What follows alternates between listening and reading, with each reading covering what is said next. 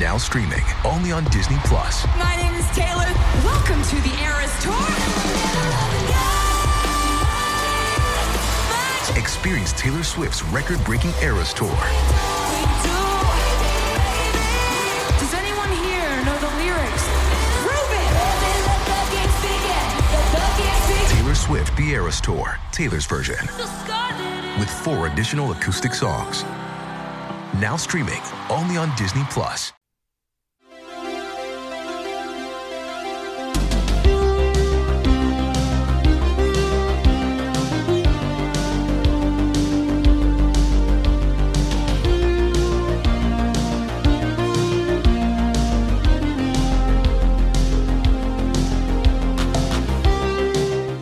Welcome back to Game of Thrones 2 Electric Bookaloo. I'm your host, Anthony. One of my favorite guests, Stephanie Barbe Hammer. She is Professor Emerita of UC Riverside. Her books are funny and edgy and really smart, and there's always a magical border with them. They're always bordering the magical imagination. She's got a new novelette out that you're going to want to check out. It's called Rescue Plan. That's with Bamboo Dart Press. Today, Stephanie and I are covering Sansa. Sansa's her favorite character, and of course, I love to have people cover their favorite characters. The interview just gets so interesting for me, anyway. Steve and I cover episode 5 of season 5, Kill the Boy. And finally, in my bird's eye view section, I give you answers to that conundrum that I posed earlier.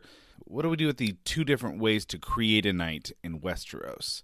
I've got answers from Elio Garcia, from Carol Parrish Jamison. So stick around because I have the answers. Without further ado, here is Stephanie Barbe Hammer.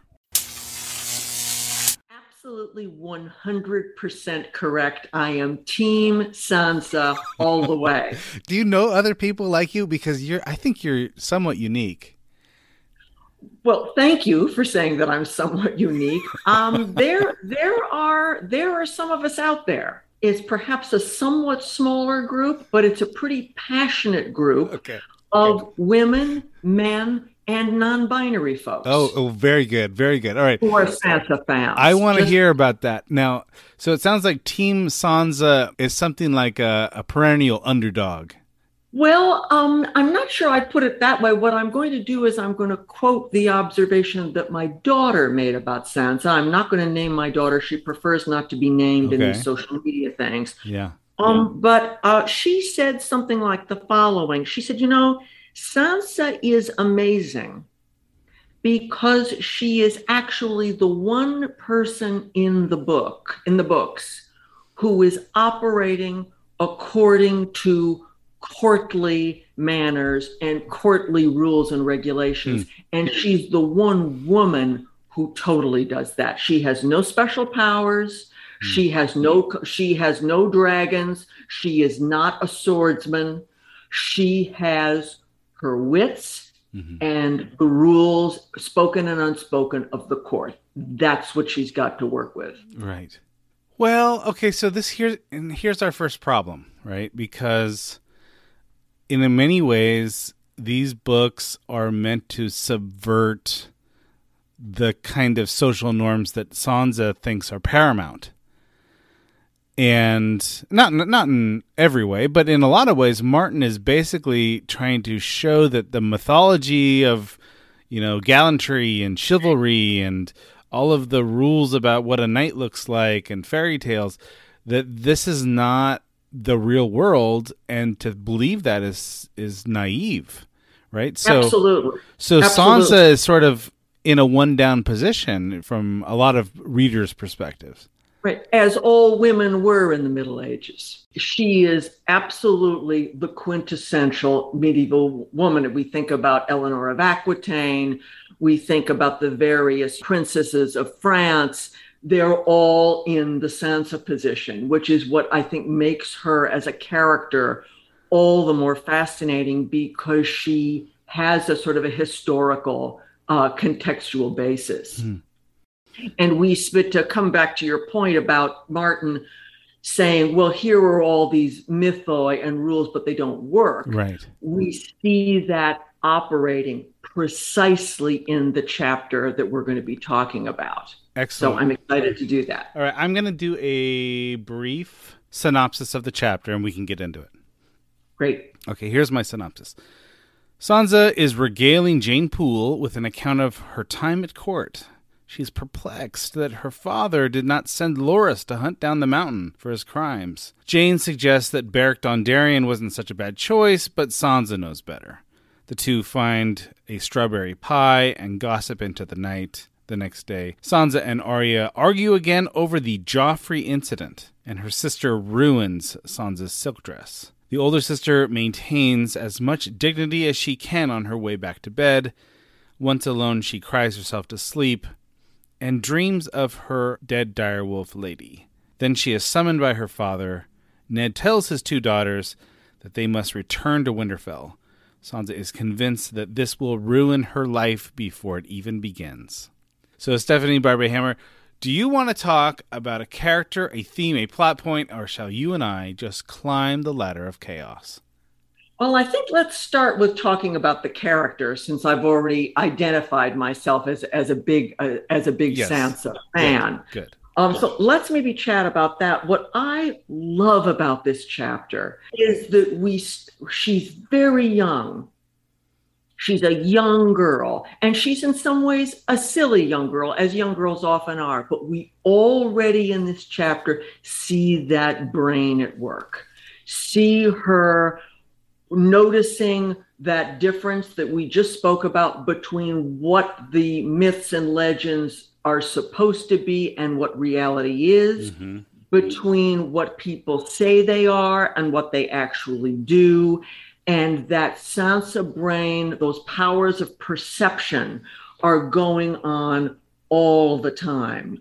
Um, that we see that right at the beginning where she talks about how she really is is a is a, a Sir Loras fan, and of course, who isn't? He's ridiculously handsome because he is physically one of one of old Nan's stories Yes. brought to life. Yeah. So technically, he should be the perfect choice. So we see her going, well, here's the story, here's the person. Yeah. He looks just like the story, so it should be him.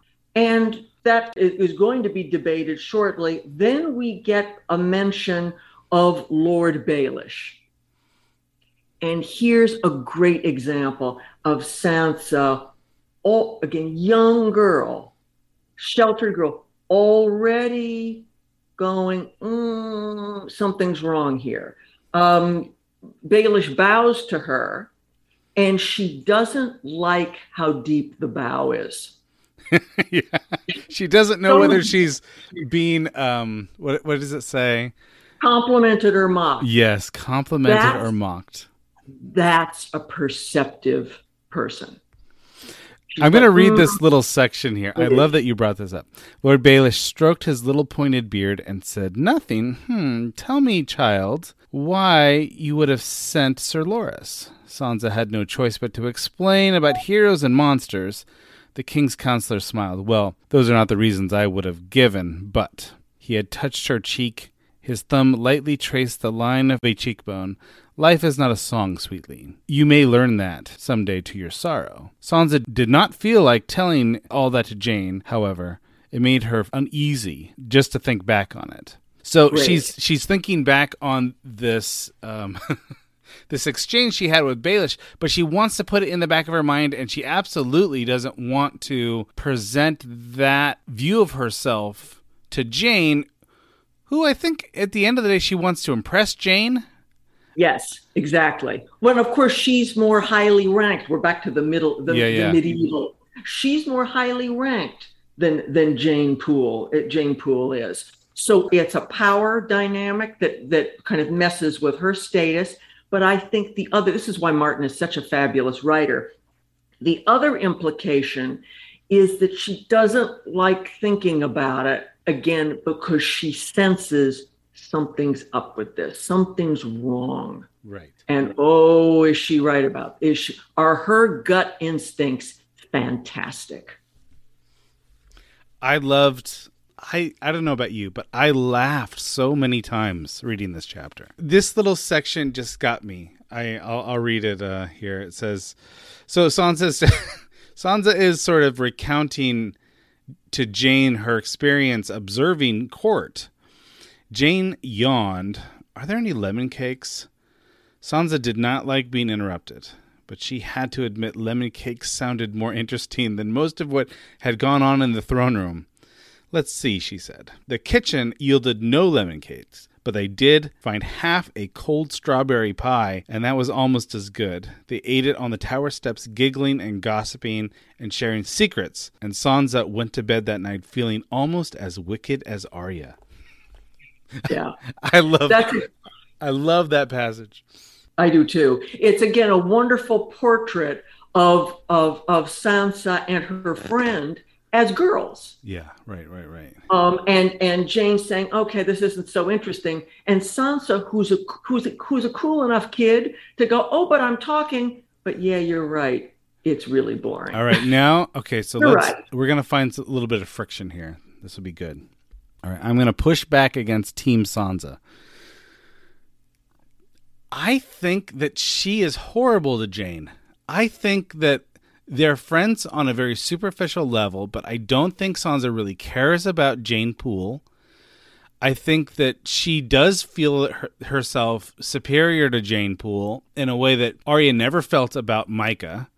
You know, they they definitely have a difference in social station, but Arya doesn't want to live by that kind of rule, and Sansa absolutely wants to live by that rule. So much so that when Jeyne says, you know, Beric is kind of handsome and I've got kind of a crush on Beric, Sansa thinks this girl is a fool.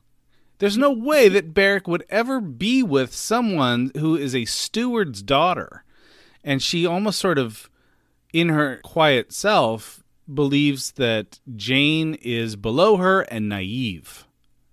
However, All right. she doesn't say it. She thinks it. she doesn't. She doesn't say it. And again, I underlined this because I think it's quite important. Again, it's she does think she's superior. hmm Arguably, in that world, she is in terms of rank, Yeah. and she's probably right about Lord Beric. hmm It's not a kind thing to think, but it's an accurate thing to, to think, probably. And note, it would have been unkind to say so, however. So Sansa Right. took a sip of milk and changed the subject. and again, that's courtly. Yeah. It's the book of the courtier, Castiglione, who was writing past the Middle Ages, but this is absolutely right out of Book of the Courtier. Mhm. You cannot speak in an uncivil way to someone Mhm. even though they are uh, inferior to you in terms of their courtly rank. And again, it shows a certain kind of intelligence of understanding how those rules Yeah, work. th- that's a good point. I, you know, I just made the point recently that there's a difference between Tyrion's interior thoughts and what he will enact in the in the world, right? So he has this Right. this these two voices that are that are both him, but Yeah. but he he's learned to sort of not act on every inclination that he has, and. Uh, and I so I take your point about Sansa. She certainly does have that inner voice, but the way that she acts is different than her inclinations. Sometimes. Right. And I, I love, uh, Anthony, I love your bringing in Tyrion because they certainly, I mean, at certain points become allies. Right. Uh, we'll see.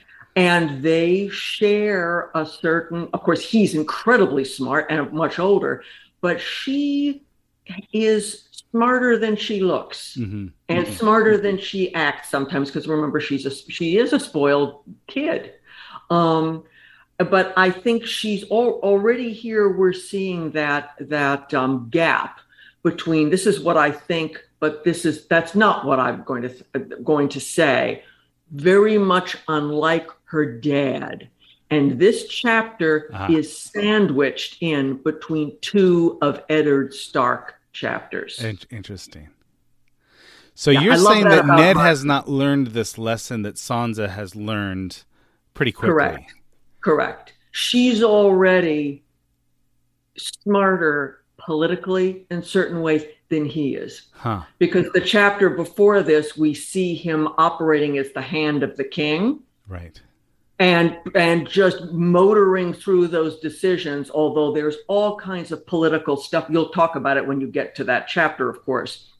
All kinds of political goings on and Varys saying um sir um what about this? Um what about this? Shouldn't this problem this mess up with the holdfast and the murder of several people shouldn't this be dealt with by local people? Uh isn't there another way to think about this? And Eddard just goes, nope, nope, nope, the king's justice, Right. nope, nope, nope, nope. And the next chapter is that very important conversation with um, Cersei Hmm. about about her kids and the parentage of her children, Oh, that's right. That's where right. he just goes, look, look, look, this is what's going to happen, this is what we're going to do. And she, you know, has her resonant line that I'm sure you'll discuss. You know, there's you, there's no middle ground with with the Game of Thrones. You win or you die. That's it.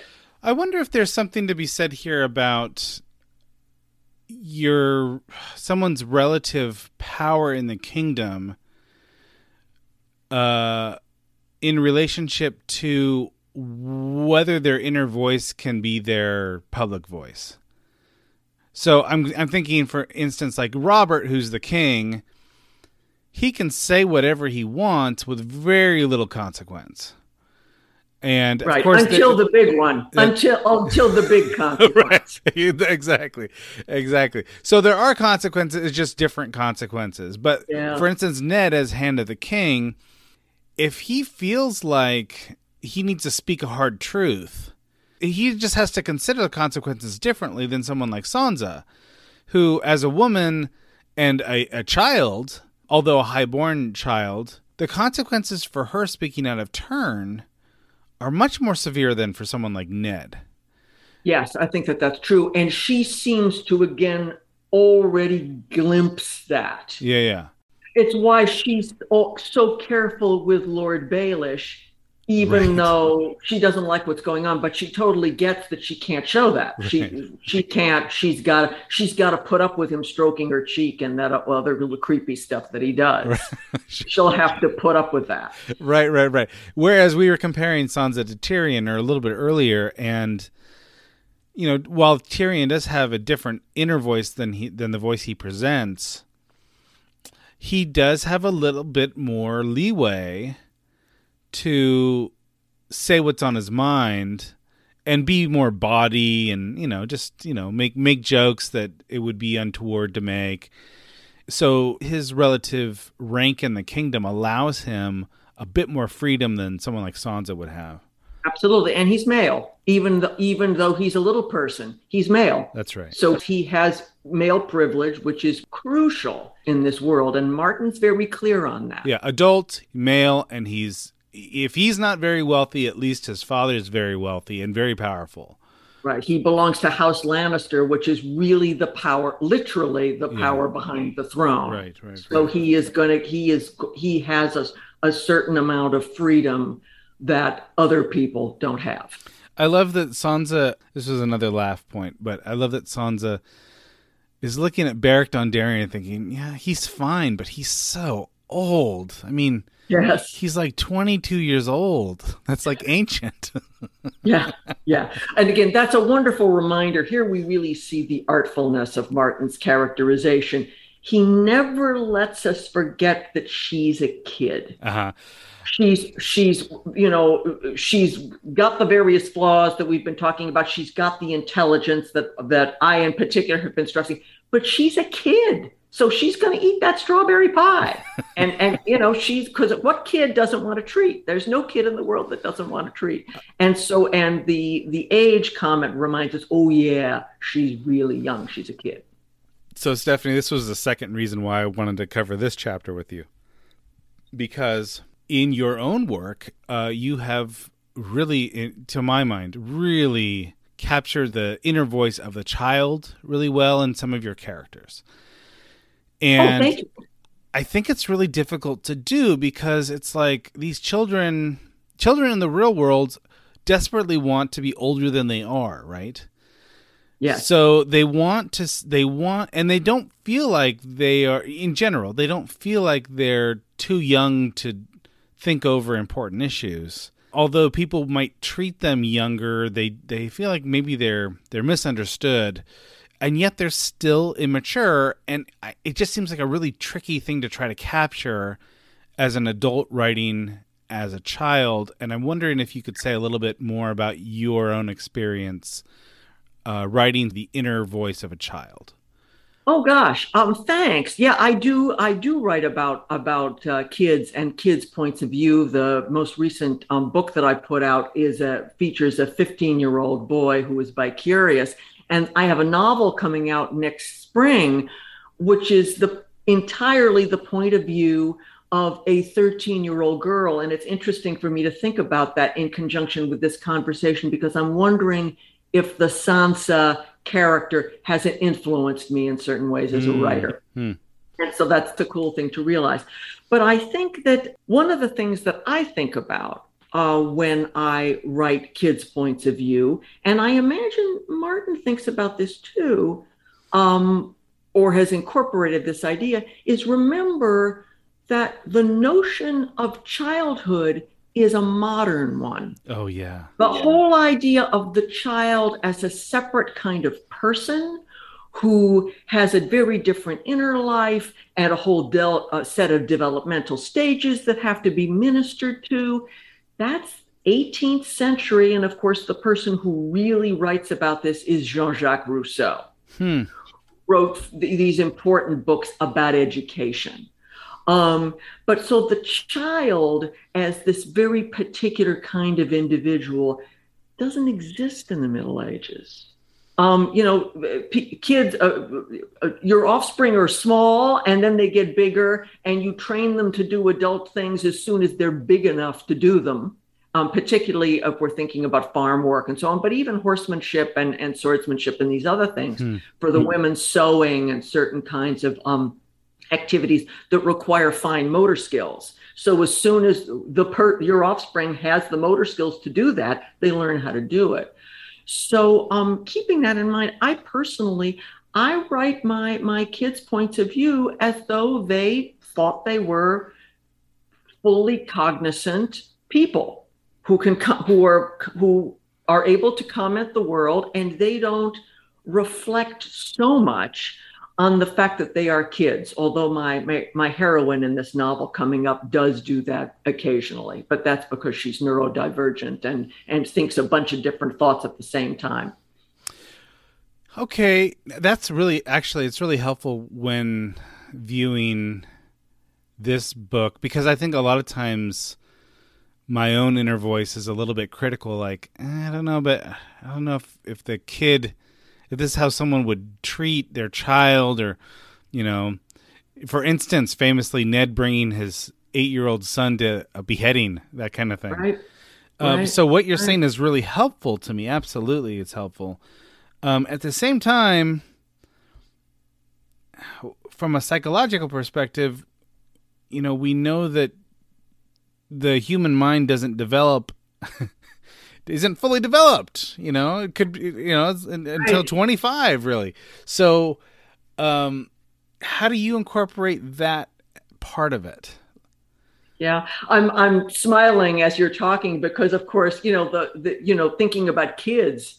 Um, it explains a lot of the Middle Ages, doesn't it? Because yeah. we have all these people who become kings at 12. Right. Well, no wonder right? No wonder it's yeah. a catastrophe. Yeah, their you their know, their nobility is so much more important than sort of their life stage, I suppose.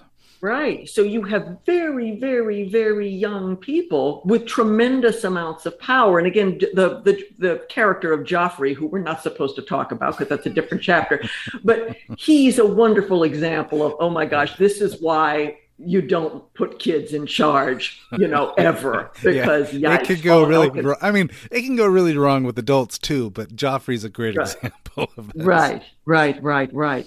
So, um, but it makes me think of that book. Uh, what is it? Um, Bar is it? No, it must. It's Barbara Tuchman. Um, the um, A Distant Mirror, which is about um, 14th century Europe, and it's just you know if if everybody most people die at 30 right. you know then people you know somebody like like bran you know he might be expected to take over at 10 years old. Sure. he's eight but it could happen. So he needs to know what a beheading looks like. Yeah. Because he may have to do one or have someone help him do one at 10 Okay, so then the other part of this question was um, sort of Martin famously has brought to us so many interesting female characters, and yet he's he's a male first and foremost. I wonder what's your experience with women characters written by men. Oh, that's a great question. I think it, uh, of course, depends on the author. And I think some men write women characters fantastically well. Um, I think Martin does a remarkably good job with his with his characters. And um, I don't think we're, we're probably not supposed to talk about the TV show at all, but um, I think he, as an author, is more successful than the TV series is. Um, well, with Sansa showing yeah. nuance. Yeah, with Sansa in particular, I think that that's true. I think that because we don't hear that inner voice, and this is just the problem with you know television, I suppose, because we just don't hear that inner voice with complexity. It's impossible to to know how much Sansa is observing and making decisions. Uh, where Right. we just we just see what she says and how she you know how she looks, and for the most Right. part, I think that they just portrayed Sansa as sort of an immature. Well, in in all of the ways that Peter Baelish and the Hound and Ned view Sansa, that's kind of how we the viewers view her. Mhm. Although the actor, I think, really pushes against that and does wonderful things with that portrayal. I think Mhm. actually all the act, all, all the female actors are great. Um, but yeah, I, back to the inner voice question. Um, I think that that's a crucial aspect to the kind of characterization that Martin is doing, and arguably the Daenerys character in the books is more effective too because we can see what's going on in her head Mm, um, and all of the things she's thinking about, um, as opposed to just seeing her, you know, gr- meet the dragons and so on. sure. Um, we have much more of a sense of of a com- of a complex and layered um, inner life. Again, I think that that's something that that Martin is is very good at. It's one of the reasons why I, as a literary writer who write predominantly magical realism, really enjoy him as a popular literature writer because he is he has all of these very sophisticated um, characterization techniques that he's able to seed through a chapter. Hmm. And we've just been talking about a few of them in this one. Um, so the the um, difference between Sansa's inner voice and what she actually says, the continual reminders that she is a kid, and these these setups where we see her negotiating sort of class and privilege um, power dynamics. Here's an example of the inner voice again. I didn't do anything wrong, Sansa pleaded with him. I don't want to go back. She loved King's Landing, the pageantry of the court, the high lords and the ladies in their velvets and silks and gemstones, the great city with all of its people. The tournament had been the most magical time in her whole life, and there was so much she had not seen yet harvest feasts, masked balls, and mummer shows. She could not bear the thought of losing it all. Send Arya away. She started it, father. I swear I'll be good. You'll see. Just let me stay and I'll promise to be fine and noble and courteous as the queen. All right, so you hear an example of the voice she's using with her father, but then her inner voice is all about how she's fallen in love with King's Landing. And you don't learn till the next paragraph that it hasn't occurred to her in the slightest to think about missing Joffrey. And so the no, po- it hasn't. Right. That's a great point. That's a wonderful point. So yes. I was just thinking, she absolutely has fallen in love with the idea of being a great lady at court. yeah. She is not in love with Joffrey. No, I, well, I think that that's a one that's a fantastic observation. The other thing I think I'd just add on to this is what we see here.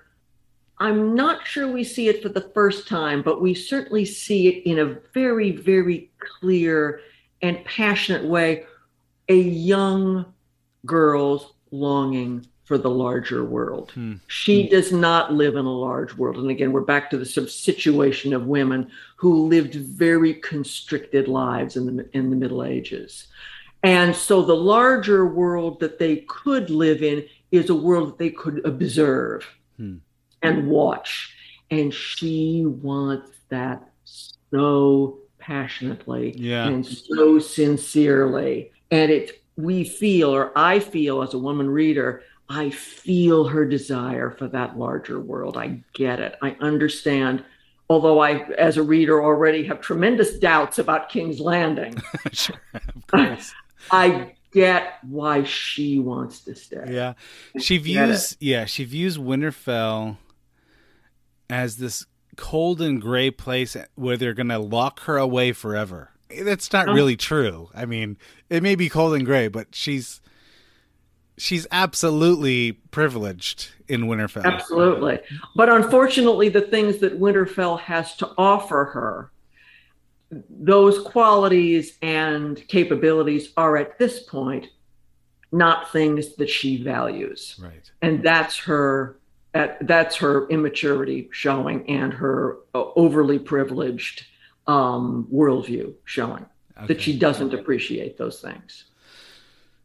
So, notable introductions in this chapter. Uh, this is a category we usually do just to call them out as we see them for the first time.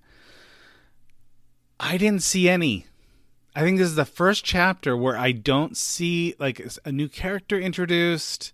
We don't see, uh, a, you know, a new object. Inter- I mean, I, we could point to the strawberry pie, but it's like it's not nearly as interesting as some of the other introductions. And I suppose it is that we're far enough along in this book that you don't necessarily need to keep introducing new concepts. Uh, it could be yeah. that the job of world building has basically been done for this particular novel. Yeah. Well, the, what I would, again, I, yes, you're right. There are no new characters introduced here. And that is interesting because there's so many characters in this world. Yeah. Martin is continually having to very skillfully create these exposition paragraphs and chapters so he can get all of these people on stage because right. he's just got a cast of thousands, right. literally. But I do think that, um, again, this is why, you know, female readers have some use. The dress is crucial. Oh, the all right. Spoiled dress. the spoiled dress that the queen gave her. Sure. So it's the mark, it's a beautiful, expensive gift, but it's also a mark of power. Uh, yes. It that the dress represents her engagement to Joffrey.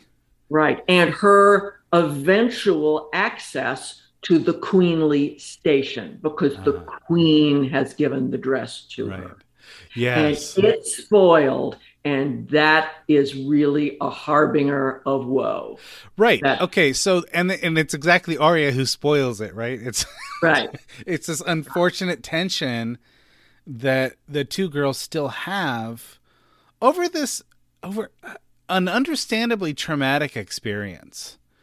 Um, mm-hmm. Um, you know, Arya.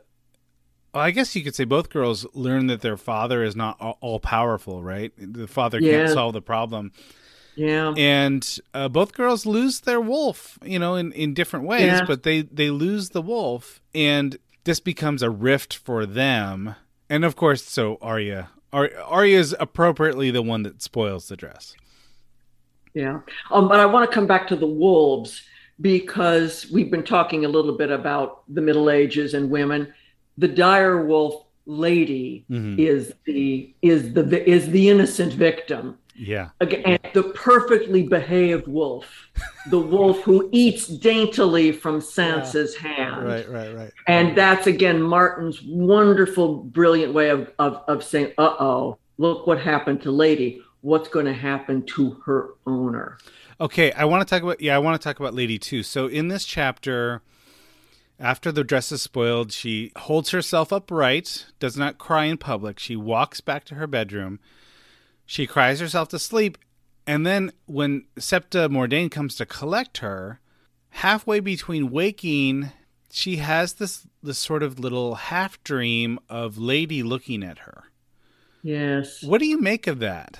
Isn't that a fascinating little weird moment? Yeah. Um, again, as a magical realist, I love this kind of thing. It's like, you know, is it a real spirit or is it a dream Right. or is it, you know, but it's, I think it's just that little reminder um, of what happened to the dire wolf. And it's, as I was trying to kind of indicate, and you've given me a great entree, it's Martin's little foreshadowing. Here's what happened to one lady Yeah. what's going to happen to this one, the one who's the dreamer? Sure. What's going to happen to her? Yeah. Because things do not seem to go well for the innocent, for the innocent and the perfectly behaved. Right. Yeah, she when she realizes that it's a dream, I think the the text says and then lady was dead again. Yes. Yeah, so for yes, for a moment Yeah. lady was alive with her. yeah. And she Yeah. has that connection. I Yeah. mean, sometimes I view these dire wolves as sort of the Starkish identity. You know how like uh, Mm-hmm. sometimes like Frodo will embrace his Tookish side. You know, he feels adventurous and he's Mm-hmm. Yes. like, you know, he- Yes. he's sort of living into his Tookish identity over Right. against it's the his other side of the family coming out. Right, yeah, right, yeah, yeah. Sometimes I view these these wolves as, you know, they're connected. They're connected to these characters to ground them or anchor them Mm-hmm. back in their Stark or Winterfell identity. Yes. And I always Well, that's a good viewed, yeah, I always viewed Lady's departure as, well, Sansa's now adrift. She's lost her anchor. She's she's a woman in King's Landing now. She's not a Stark. Oh, I think that's a great point. She's lost her her grounding, and she seems to sense that because she's noticing things but not noticing things, and and trying to do what's necessary, but having these sort of weird sort of second thoughts Mhm. that come in about, and feeling these nagging doubts about things, nagging doubts about Lord Baelish, what's his story, and um, again another moment in this wonderful chapter of she notices but doesn't quite put two and two together Mm. is her resonant remark that um, Joffrey looks nothing like his father. Right. Yes. I think that's the key. I think that that's sort of the the key moment of the chapter Yeah, because Sansa sees very clearly that Joffrey is a lion and not a Yes. stag, right? Yes, And Yes. it has taken Ned forever to Yeah. realize what that means, right? yeah, And Yeah. so he says out of the mouth of babes, it's sort of Ned's aha moment, yes. but he needed Sansa's eyes to have the aha moment. Right, because he's not perceptive like she is. Again, back to um, that her Yeah, yeah. chapter being sandwiched between the two Eddard Stark chapters. He's such a good person and an honest person, but he is not politically astute and he is weirdly non-perceptive in certain ways. Probably because back to your comments, because he could afford to be. He hasn't had to be Right. that perceptive in that way. And he's a soldier. So he's got he's got those wonderful instincts and uh, and abilities. But perception and noticing people and noticing things that he's not so great at. Mm-hmm. Mm-hmm. Well, Steph, I knew you were the perfect person. When I read this chapter, I was thinking, oh, I have to get, I, I've got to get Steph back on to talk about. Yay, I'm so happy that I could come back. It's been such a pleasure to discuss it with you, Anthony. Likewise.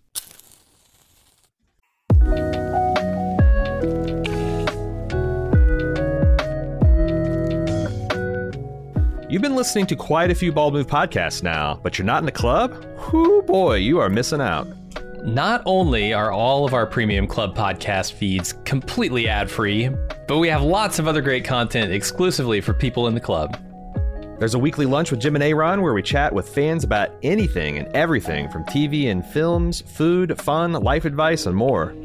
But there's also Off the Clock, our premium podcast where we talk about all the shows we don't have time for on our public feeds. Plus, you get access to our full spoiler filled first run movie reviews of our newly released films. Don't forget Instant Take and Talk podcast, where we give our hot takes and discuss television shows with our fans live and immediately after the episode airs. With mega shows like House of the Dragon coming this summer, we're going to have lots to talk about. Not to mention access to our fun and friendly community of club members, with exclusive Discord channels and a dedicated forum. It's one of the best places on the internet to hang out and chat about pop culture. Bottom line, you're helping two regular type guys in the Midwest make the content you like to listen to, which some would say is reward unto itself. Help keep the lights on and the bits flowing at Bald Move. And get some awesome content for yourself. Head to support.baldmove.com to join the club today.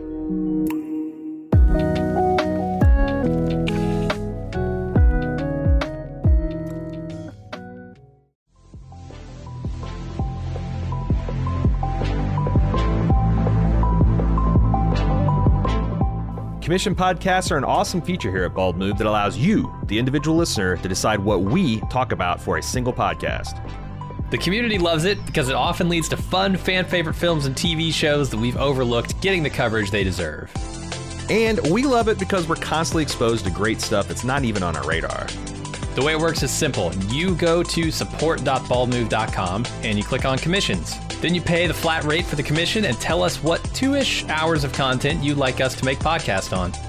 Then we'll contact you for details, advanced feedback, and any dedications you'd like to make. Then we watch the thing, discuss the thing, turn it into a podcast, and pump it right into your ears. We get consistently great feedback on how much our commissioners love their podcast, and they make great gifts for the dedicated Bald Move fan in your life.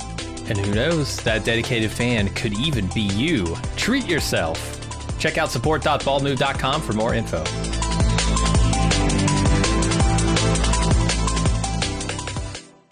And now Steve and I cover Kill the Boy. This is season five, episode five. We've got Bloodsport and Meereen, Stannis at the wall, and Sansa back at Winterfell, but under new management. Just a word about Steve. Steve is going to be doing a set at Cobb's Comedy in San Francisco in the next week. He's going to be hosting for Kevin Nealon, so I'm sure that's going to be a magnificent show. As always, you can find out more details by following Steve on Instagram at Ozfest. That's at A U S F E S T. Here is comic Steve Osborne. Steve, have you ever had a debilitating skin condition that drove you crazy and made you murderous? Um, I don't recall. Um, I mean, I got a bug bite once in, in a weird spot. Eyebrow. Were you with our mutual friends when one of them got a leech on his junk? No, I was not. All right. Okay. That was, that was a different that was a different group of people. Yeah. Also, Stand by Me. Yes. It, It happened in real life and on Stand by Me. And Game of Thrones. And Game Indeed. I you know what, Steve? I I don't think I've got anything bad to say about this episode. I just finished watching it. Okay. like right before we got on and um i mean very very mildly i'm i'm still yawning a little bit at the gray worm uh Missandei love love Sure. Yeah. but aside from a yawn i mean this this episode was fantastic So there's a so we've had a couple of these. you know this this episode had zero dorne right Zero to, and that so you wonder so like taking a quick look back. I mean we're on episode five of this uh of this season, the much Yeah, yeah. maligned uh, season five. Um if you subtract the Dorne narrative, I think you have a, a decent season, right? I mean I don't think we've had anything I mean we've had some some like you said questionable like I don't know if, if Barristan's death really matters a whole lot, but I mean that's you know that's okay. Uh, I think so far, I mean, let's say we're so we're halfway through season five. So far, there was maybe one dog of an episode, yeah, and and it probably did just relate to the Dorne stuff. right. You know, I don't. The stuff that's going on with Arya is kind of a slow build. At this Yeah. point. not not quite Yeah. as exciting as her and the Hound murdering dudes on the road, right? well definitely is testing my I think earlier statement I'm just like I can you know it give me any Arya subplot and I'm in. This is definitely going to put that to the test. I think because um, feel like we've come a long way with. it. But here's here's where you know my uh, my concerns are. Right? I mean, and I keep asking you like where are we at compared to the book? And you know you keep mm-hmm. saying we're, we're we're diverging more and more. So then we start going into territory where I'm like, okay, now I have to trust the showrunners that they are in tune with these characters enough that the arc that they're going to give them mm-hmm. Uh, is going to feel satisfying, and they're not going to mm-hmm. undo any of the work. And I think we we've had some of those questions already with um, with Sansa. Right? Is is I I feel like we keep getting these false starts. Mm-hmm. All the stuff at Winterfell is not happening in the books at all. Right. So that's yeah, all. Yeah. It's all made up.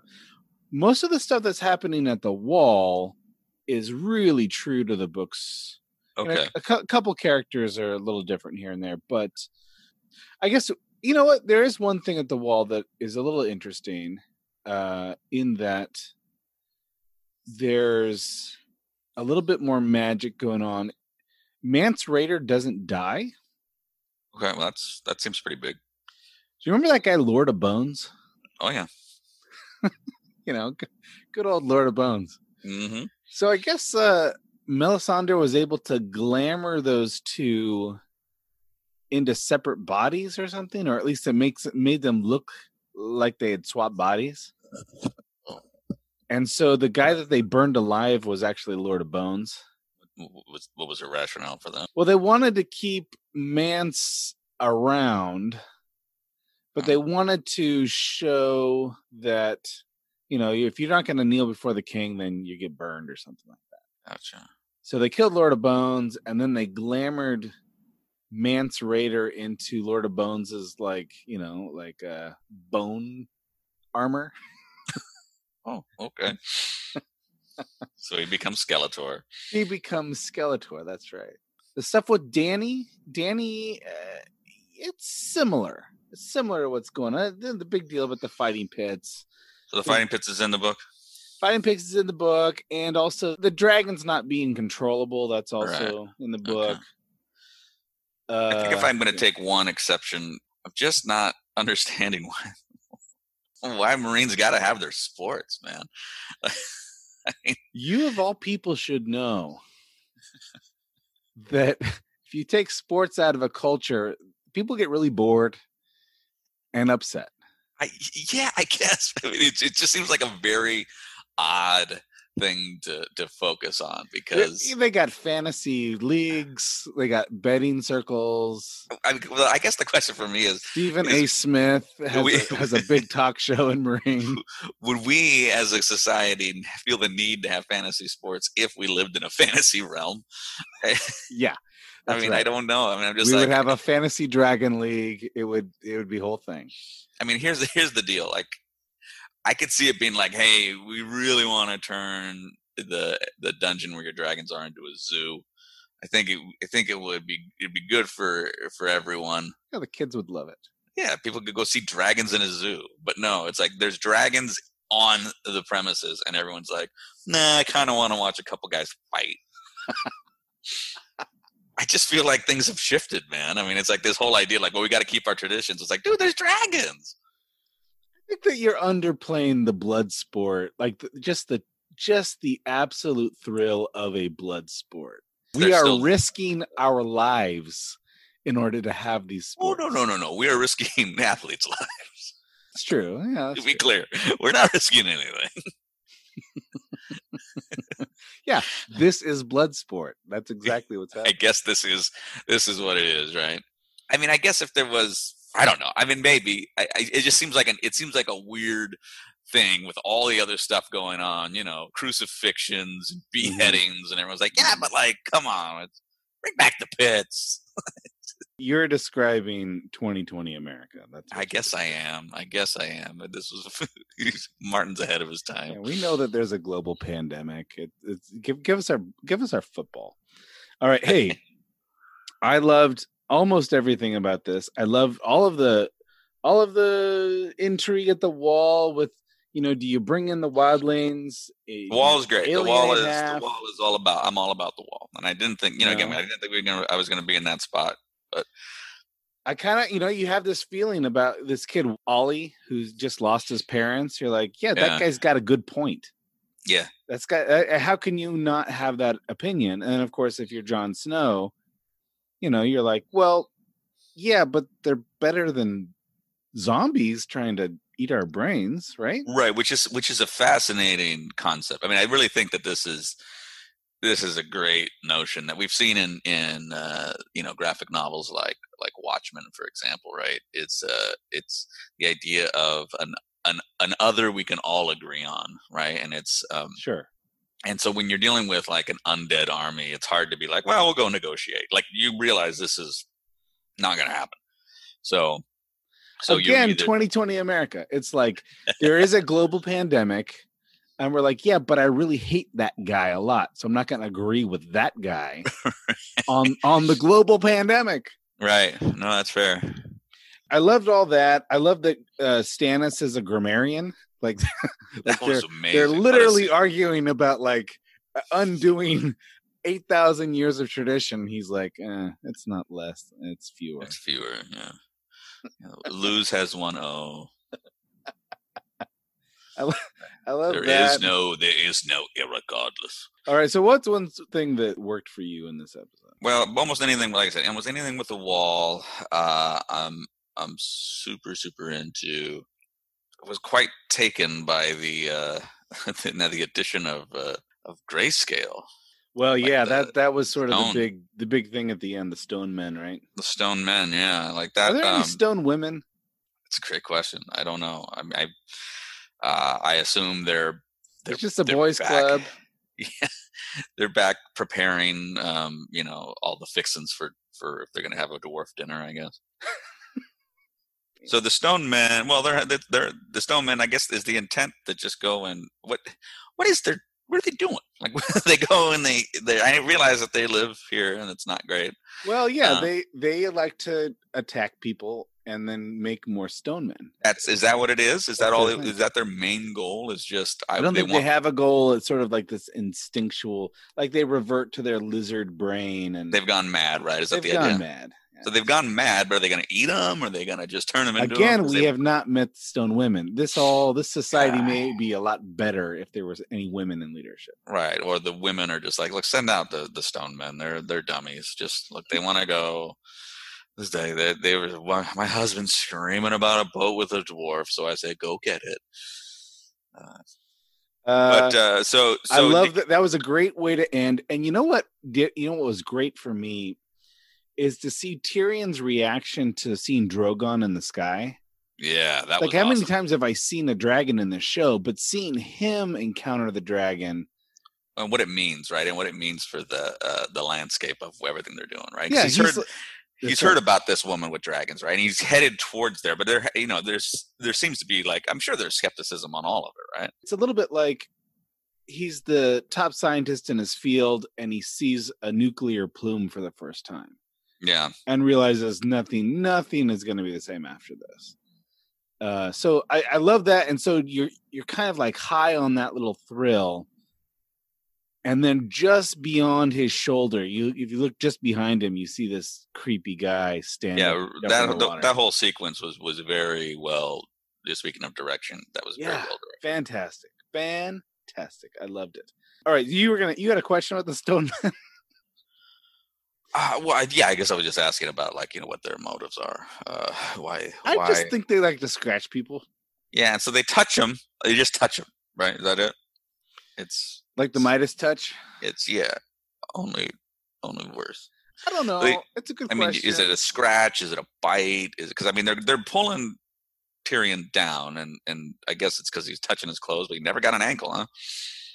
It's a cooties thing. It's I you know we were like dealing with sort of really primal taboos like, like Mhm. incest and cannibalism. Nobody's touching cooties, I guess. yeah, cooties is one of the most primal taboos, Steve. uh, um, all right, but that is not my favorite part of this show. Okay. I loved when Sansa encounters Theon. Mm.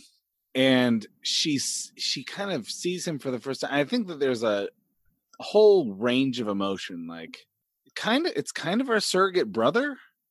Right. And she's and she's totally alone, and yet she she believes that this guy killed her brothers, and he just looks just he just looks horrid. And then he says, uh, "You shouldn't be here." And it, to me, that kind of had the vibe of like she's in a haunted house, and there's a voice that says, "Get out." yeah, yeah. For me, that was sort of like uh, a little portent, like th- you have no idea what you're about to undergo in this place. Right. I think that because Sansa and Theon may be in the same boat at this point, and because there's something she doesn't know that he didn't really kill Bran and Rickon, Right. that you've sort of got this possible alliance there that neither one of them would would have chosen in any other situation. This is the closest thing right now that she would have as an ally, and he's a pretty, pretty damaged ally if he's going to be one. Oh, So he's the most dam- he's the most damaged psychologically. Ye- Well, yeah, physically, yeah, not great. It's almost like every scene, yeah, every scene that Ramsay's in with him is psychological torture. Like Mhm. even if, even if something is hor- horrible is physically isn't happening, even Ramsay sort of reaching out his hand and saying "I forgive you." yeah, I was. We were both like, yeah, then that was it. We're like, huh? even that's psychological torture. Yeah. Ramsay's like a he's like Pigpen, but instead of the cloud that goes with him wherever he goes, it's just t- the air of torture goes with him.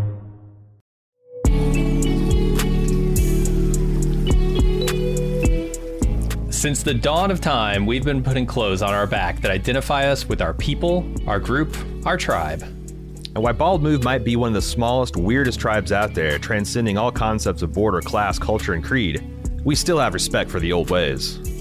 At support.baldmove.com, you can get t shirts, hats, mugs, and more. We have something for every one of our podcasts, or just wear the four pips of the Bald Move logo with pride. Bald Move merch beats running around naked, and they make a great gift for the Bald Move fan in your life. Join our tribe. Head over to support.baldmove.com and click on merch to start shopping.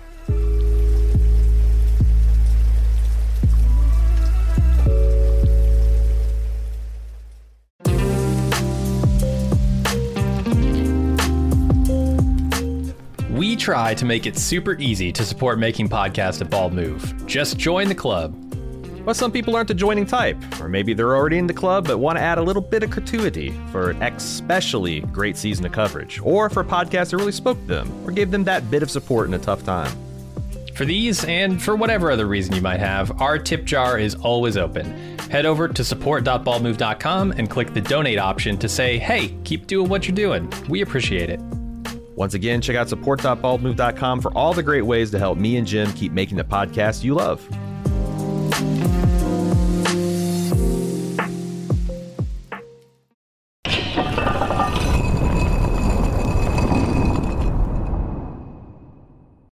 For this week's Bird's Eye View, I'd like to follow up on the question I posed to you a couple weeks ago about how knights are made in Westeros. Just to recap, there seems to be this idea that any knight can make a knight, and we see this in a few different iterations of the show and the book canon. And yet, we also have this idea that the ceremony by which a knight becomes a knight involves the faith of the seven and septons and seven oils, etc., etc. So, how do we deal with that discrepancy? Well, well, I put out a few emails and I got a couple that I thought were really helpful. The first is from Carol Parrish Jamison. My thanks to Carol for permission to read her email on the podcast. So Carol writes, Martin's concept of knighthood certainly seems to draw from a wide geography and history, but it does roughly reflect what I've learned about the institution. As I understand it, particularly in the early Middle Ages, any senior knight can bestow the honor on another. However, social rank was always an important element.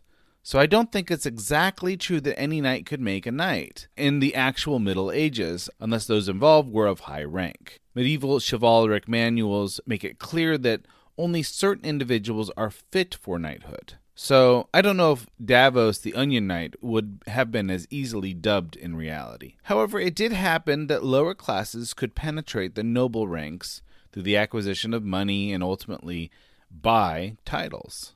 The medieval fabliaux frequently target this kind of knight who lacks proper birthright generally, and in this comic genre fails at chivalry. I've always been under the impression that in certain instances, such as wartime, knighthood could be granted out of necessity with less regard to rank and probably less ceremony. I thought this was a great answer to it because it shows you that the context really matters here. In most contexts, one's social rank is of crucial importance, and yet during times of warfare, it could be that you needed more knights, and so some of the ideals could be overlooked. Interestingly enough, I got an email from Evan, who's in the Air Force, and he says that it's much the same in the modern world that uh, ceremonies for promotion usually involve lots of pomp and circumstance for higher ups. And while there are manuals for how to promote really everyone in the Air Force, sometimes you overlook these depending on context. Carol's email continues As the concept of chivalry evolved, the ceremony of knighting became more elaborate, and the institution of knighthood became more closely associated with class and rank the Crusades surely solidified the religious aspects of dubbing. I think Carol's insights are very much in keeping with Martin's style as an author of creative medievalism. He really does like to push eras together, as we saw with the weaponry that the knights use. Sometimes he will grab a detail from the early Middle Ages and he will put that with a more modern detail. And it very well could be that he's pushed together various elements of knighthood from various geography and various time periods. So maybe we have a partial explanation. And now to my email with Elio Garcia. Elio writes The distinction between the two ways of making a knight is simply a matter of formality and to some degree class. So we see a parallel here with Carol's email. A nobleman will be a page, then a squire, and then there will be a formal visual and anointing followed by a dubbing by the knight they have served, or the lord or king, or what have you. That is the usual path, which is very much a class one. The any knight can make a knight mantra generally refers to the less formal circumstance of a knight dubbing someone else in an expedient way, someone who may not even be of nobility or hasn't gone through the formal process of training for knighthood. This can leave people sneering at the knight. They could be someone like Dunk, an impoverished hedge knight with no witness to his dubbing, or Sir Glendon Flowers, a base-born bastard, who was knighted in exchange for his sister's virginity. In both forms, though, someone who is believed to have been able to convey knighthood, another knight, a king, etc., is involved. Septons can anoint you and bless you, consecrating you in the seven as a part of the formal ritual, but they don't dub you with the sword or give you the accolade. So Elio's answer gives us a few bits of supporting evidence, but the thing that he adds that I did not know that I am very appreciative of is that it is absolutely crucial for the dubbing to be done by, let's call this person a secular representative, like a king or a knight. And in that sense, any knight can indeed make a knight. But ideally, that ceremony will also involve a septon to bring in the religious element. Finally, I ought to mention that I made a mistake in my previous bird's eye view where I was asking about Bronn because it seemed very vague about how Bronn was knighted. Bronn was sort of my entree into the topic. But BW from Brisbane writes that in Storm of Swords, in Tyrion's first chapter, Bronn says, and I quote, We got ourselves dabbed by the High Septon and dubbed by the Kingsguard. Took half the bloody day, with only three of the white swords left to do the honors. So that little detail suggests that absolutely Bronn did go through that religious ceremony. Even so, I think that Elio's email really solves the problem for us. Can any knight really make a knight? Well, yes and no. Class distinctions are still very important and ideally you are going to want a religious ceremony. But in less than ideal circumstances, yeah, any knight can indeed make a knight. So it seems like we have a ceremonial ideal, and then we have the general acceptance of lesser ceremonies. Of course, anything that falls short of the ideal is subject to social ridicule. If you have any more thoughts on this, email book at baldmove.com. Again, my thanks to Evan, thanks to BW, my thanks to Carol Parrish Jamison, and my thanks to Elio Garcia. And that is all for this week.